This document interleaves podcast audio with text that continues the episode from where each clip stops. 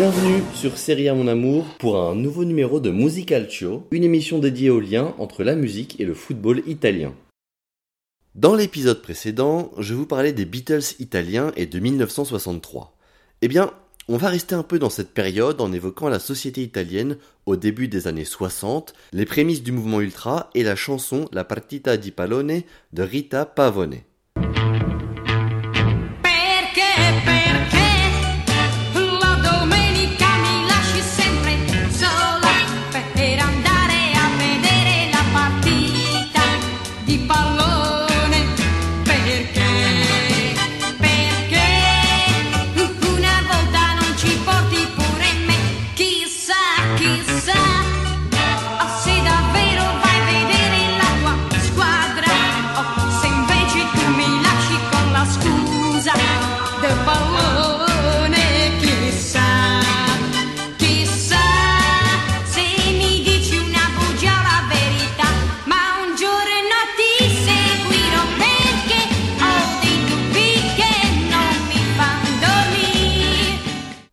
Alors, comment se porte l'Italie au tournant des années 50-60 ?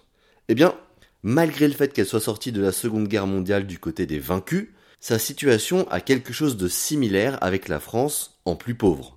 Son territoire et sa population ont été plutôt préservés, et comme la France, elle bénéficie d'une aide internationale pour se reconstruire. Après la chute et la mort de Mussolini, l'Italie sort du fascisme avec une industrie obsolète et un chômage de masse.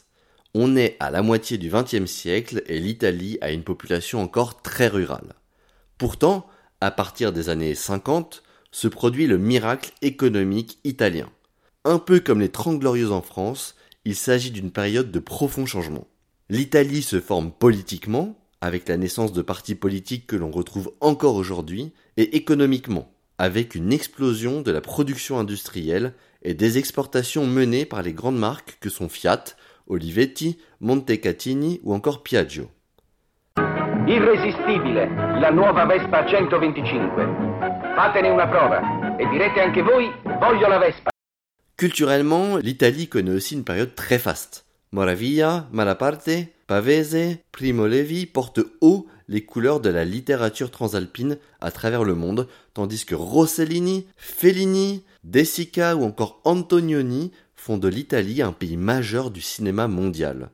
Le Guépard, écrit par Giuseppe Tomasi di Lampedusa et adapté à l'écran par Visconti avec Burt Lancaster, Alain Delon, Claudia Cardinale ou encore Serge Reggiani, sublime la rencontre de ces deux arts. Pour le plaisir, un petit extrait. Merci pour tout.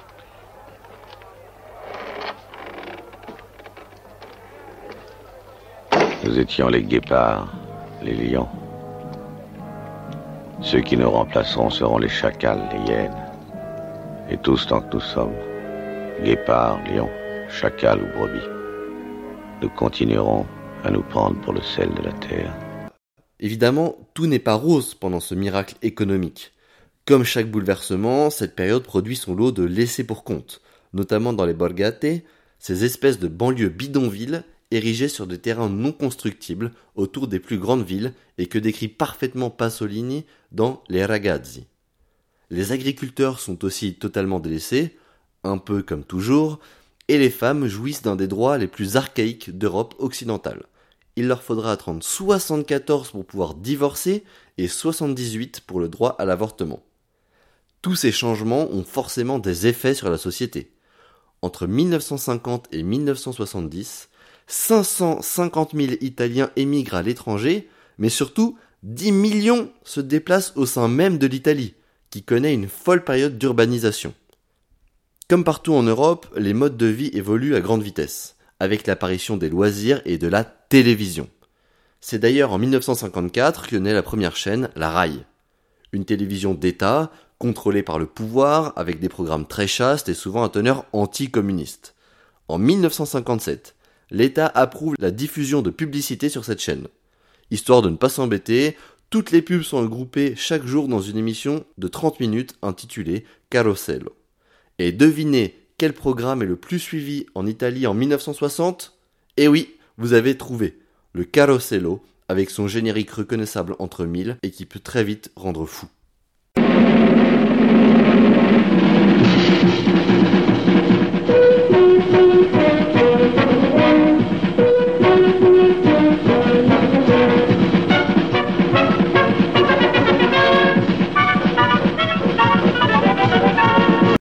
Petit à petit, les contenus se diversifient. En 1961 est créée une émission de variété culte, Studio Uno. C'est là que l'Italie découvre, en 62, une jeune chanteuse d'à peine 17 ans, Rita Pavone. Pour la présenter, j'ai à nouveau rencontré la journaliste musicale Violette Bronx.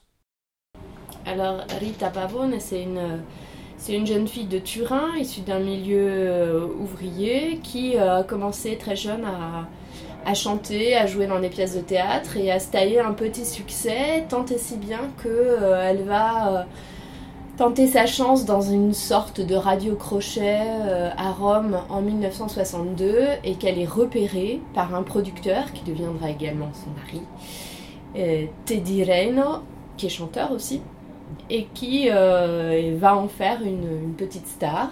Et son ascension est très très rapide, puisque, alors tu parlais de 63, je crois qu'elle gagne le Radio Crochet en 62, et puis très vite la maison de disques RCA lui propose une chanson, et ce sera celle-ci. Ok, donc son premier succès c'est cette chanson qui s'appelle La Partita del Pallone, le match de football. D'où est-ce qu'elle sort cette chanson ?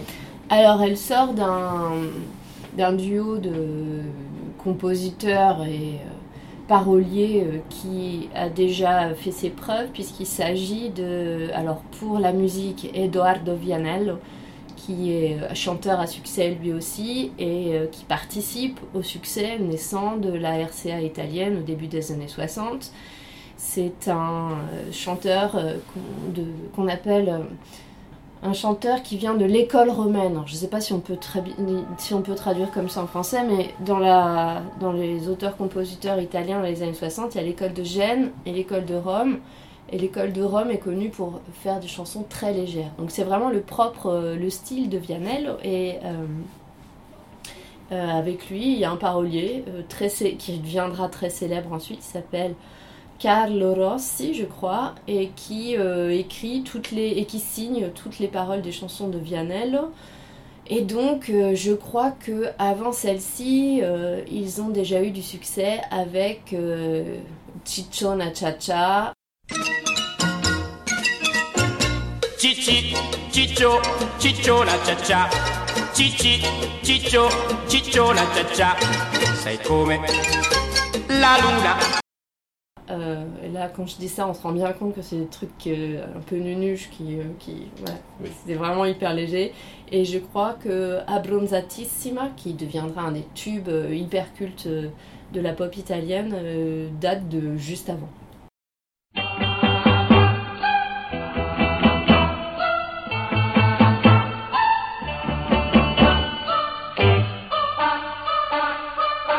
Abbronzatissima sotto i raggi del sole, com'è bello sognare, abbracciato con te,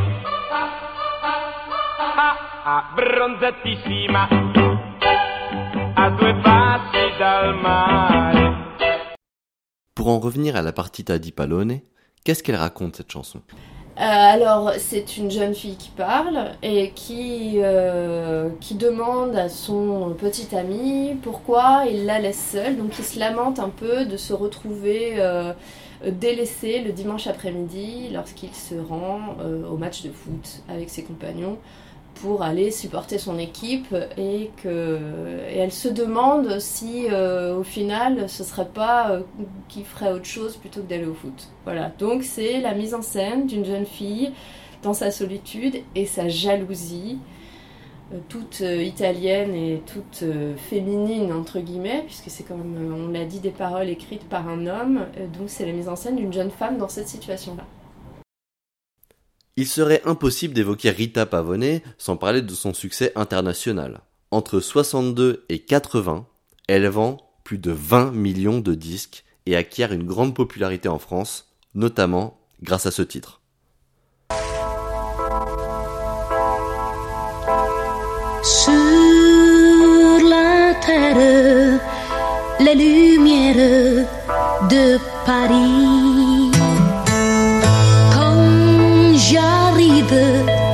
Sur la piste à Orly.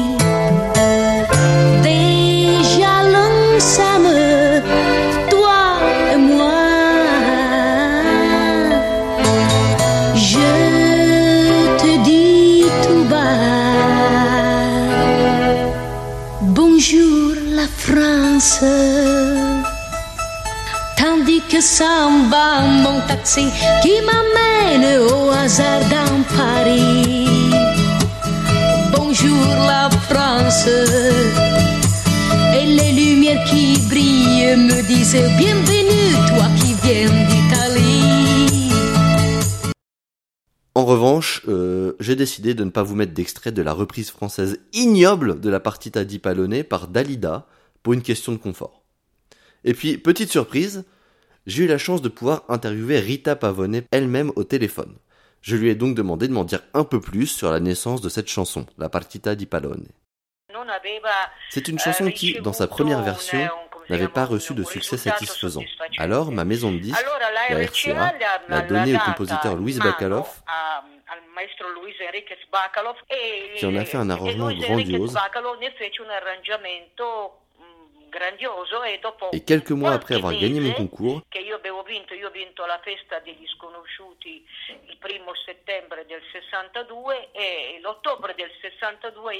j'ai sorti ce titre qui a connu un grand succès avec plus de 800 000 copies vendues.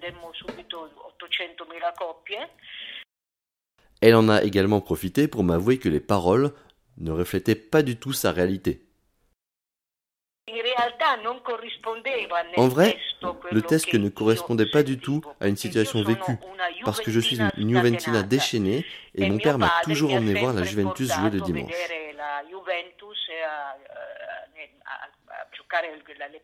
Du coup, tous les dimanches, je ne me disais pas « Pourquoi me lasses-tu toute seule le dimanche pour aller voir ton match, seule chez moi ?» Mais plutôt, j'étais au stade et j'encourageais la Juve. Vous l'aurez compris, Rita Pavone est une Juventina acharnée. D'ailleurs, à l'occasion de la sortie de cette chanson, j'ai eu la chance de rencontrer John Charles et Omar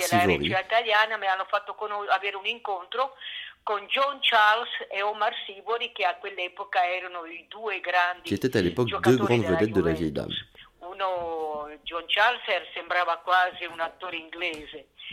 Charles ressemblait à un acteur anglais. Cela a été un très grand honneur pour moi de les connaître. Comme cela a été un plaisir fou de croiser Alessandro Del Piero il y a quelques années. J'ai toujours été une fan de football. Pas une ultra, parce que je suis très calme, mais une Juventina fanatique d'appellation d'origine contrôlée. Malheureusement pour elle, durant cette année 62-63, sa Juventus termine deuxième derrière son rival Inter Milan, mené par Herrera, Facchetti et Mazzola. Et finalement, cette chanson, c'est donc le reflet d'une époque. En fait, on se rend compte que quand on prend de la distance, ces chansons-là, elles ont du succès parce que c'est la culture populaire qui est mise en scène et qui est racontée dans des chansons qui sont à destination du nouveau marché des jeunes. Donc là, il y a le foot, dans Abbronzatissima, c'est la plage, qui est l'un des nouveaux loisirs pour les jeunes du boom économique en Italie. Et puis, il y a le deuxième succès de Rita Pavone, écrit par les deux mêmes mecs, sera Sul Cucuzzolo, et ça parle de ski. Donc, en fait, c'est des chansons un peu débiles maintenant, on pourrait dire, un peu mignonnes, très légères sur la way of life des jeunes de l'époque, quoi. Avec le boom économique, le football retrouve donc un public encore plus investi pour qui la fin de la guerre est synonyme de quête d'identité et de divertissement. Depuis le début des années 40, l'équipe phare dans la botte n'est autre que le Grande Torino, qui remporte 4 championnats consécutifs entre 46 et 49, ainsi que plusieurs coupes nationales. Logiquement, ces joueurs constituent la colonne vertébrale de l'équipe nationale. Mais tout s'effondre le 4 mai 1949, quand l'avion transportant l'équipe du Torino s'écrase sur la colline du Superga, près de Turin. Tout l'effectif est décimé. L'Italie, sous le choc, mettra du temps à se remettre, tout comme son équipe nationale. En réaction à ce drame, des supporters du Torino forment en 1951 les Fedelissimi del Torino, un groupe de soutien à leur club. C'est d'ailleurs au début des années 50 que les premiers groupes de supporters naissent dans la botte, à l'image des Moschettieri Nerazzurri dell'Inter ou le Circolo Biancoceleste della Lazio. La plupart sont créés avec le soutien des présidents de club. Ces organisations concentrent les supporters les plus fervents et soutiennent leur club en participant à des ventes de billets ou à l'organisation de déplacements. Ces associations commencent à se regrouper dans des zones spécifiques du stade et imaginent des slogans et animations encore très simplistes et très bon enfant. Et puis, petit à petit, au début des années 60, ces groupes de supporters prennent de l'importance. Des associations sont créées dans les quartiers, sur les lieux de travail, chez les expatriés, et les supporters se réunissent en dehors du stade pour discuter et, évidemment, faire la fête. C'est à cette époque que sont créés les centres de coordination, des instances regroupant l'ensemble des associations de supporters d'un même club en les mettant en relation. Elenio Herrera, le mythique entraîneur de l'Inter Milan, y contribue fortement à Milan. Parmi tous ces supporters, certains sont plus jeunes, entre 15 et 25 ans, et manifestent un attachement plus prononcé que les autres à leur club. Forts de leur jeunesse et à la recherche pour certains d'un sentiment d'appartenance, ils voient dans le soutien à leur club une raison d'être. Surtout, ils se veulent acteurs du club et non spectateurs, consommateurs ou clients. Leur but, c'est d'influer sur la vie de leur équipe. Très vite, ils investissent les tribunes populaires, le virage, curva en italien, derrière les buts. Parmi ces nouveaux groupes, on peut mentionner le Viola Club Sette Bello Junior Fiorentina ou encore les Fedelissimi Sampdoriano, formés respectivement en 65 et en 61. Contrairement aux groupes de supporters déjà existants, ces nouvelles entités s'attachent vraiment à créer une ambiance au stade avec peu de moyens. Les drapeaux artisanaux, des chants plus élaborés et des mégaphones font leur entrée en tribune. À la recherche de visibilité et de reconnaissance, ces groupes s'organisent à la manière des groupuscules d'extrême gauche très en vogue à l'époque, adoptent une hiérarchie et des codes où les valeurs principales sont l'honneur, la pureté, la jeunesse autonome et la résistance à la marchandisation du football. Fiers et heureux, ils commencent, en plus de supporter leur équipe, à célébrer leur groupe et leur histoire. Ces groupes de jeunes sont les précurseurs des ultra-italiens respectés dans toute l'Europe. Il faudra attendre 1968 pour voir la création de la Fossa dei Leoni, le premier groupe historiquement dénommé Ultra, formé par des supporters de l'AC Milan.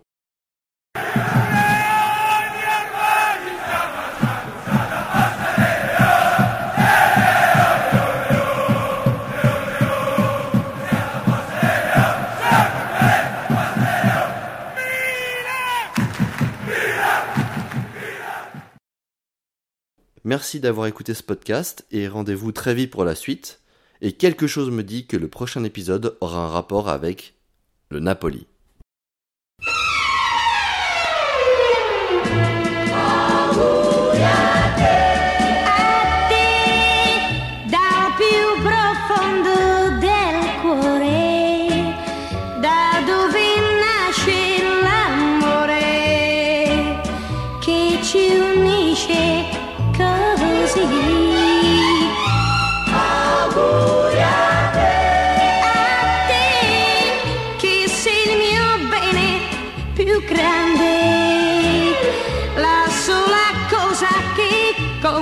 Per me, perché vivo di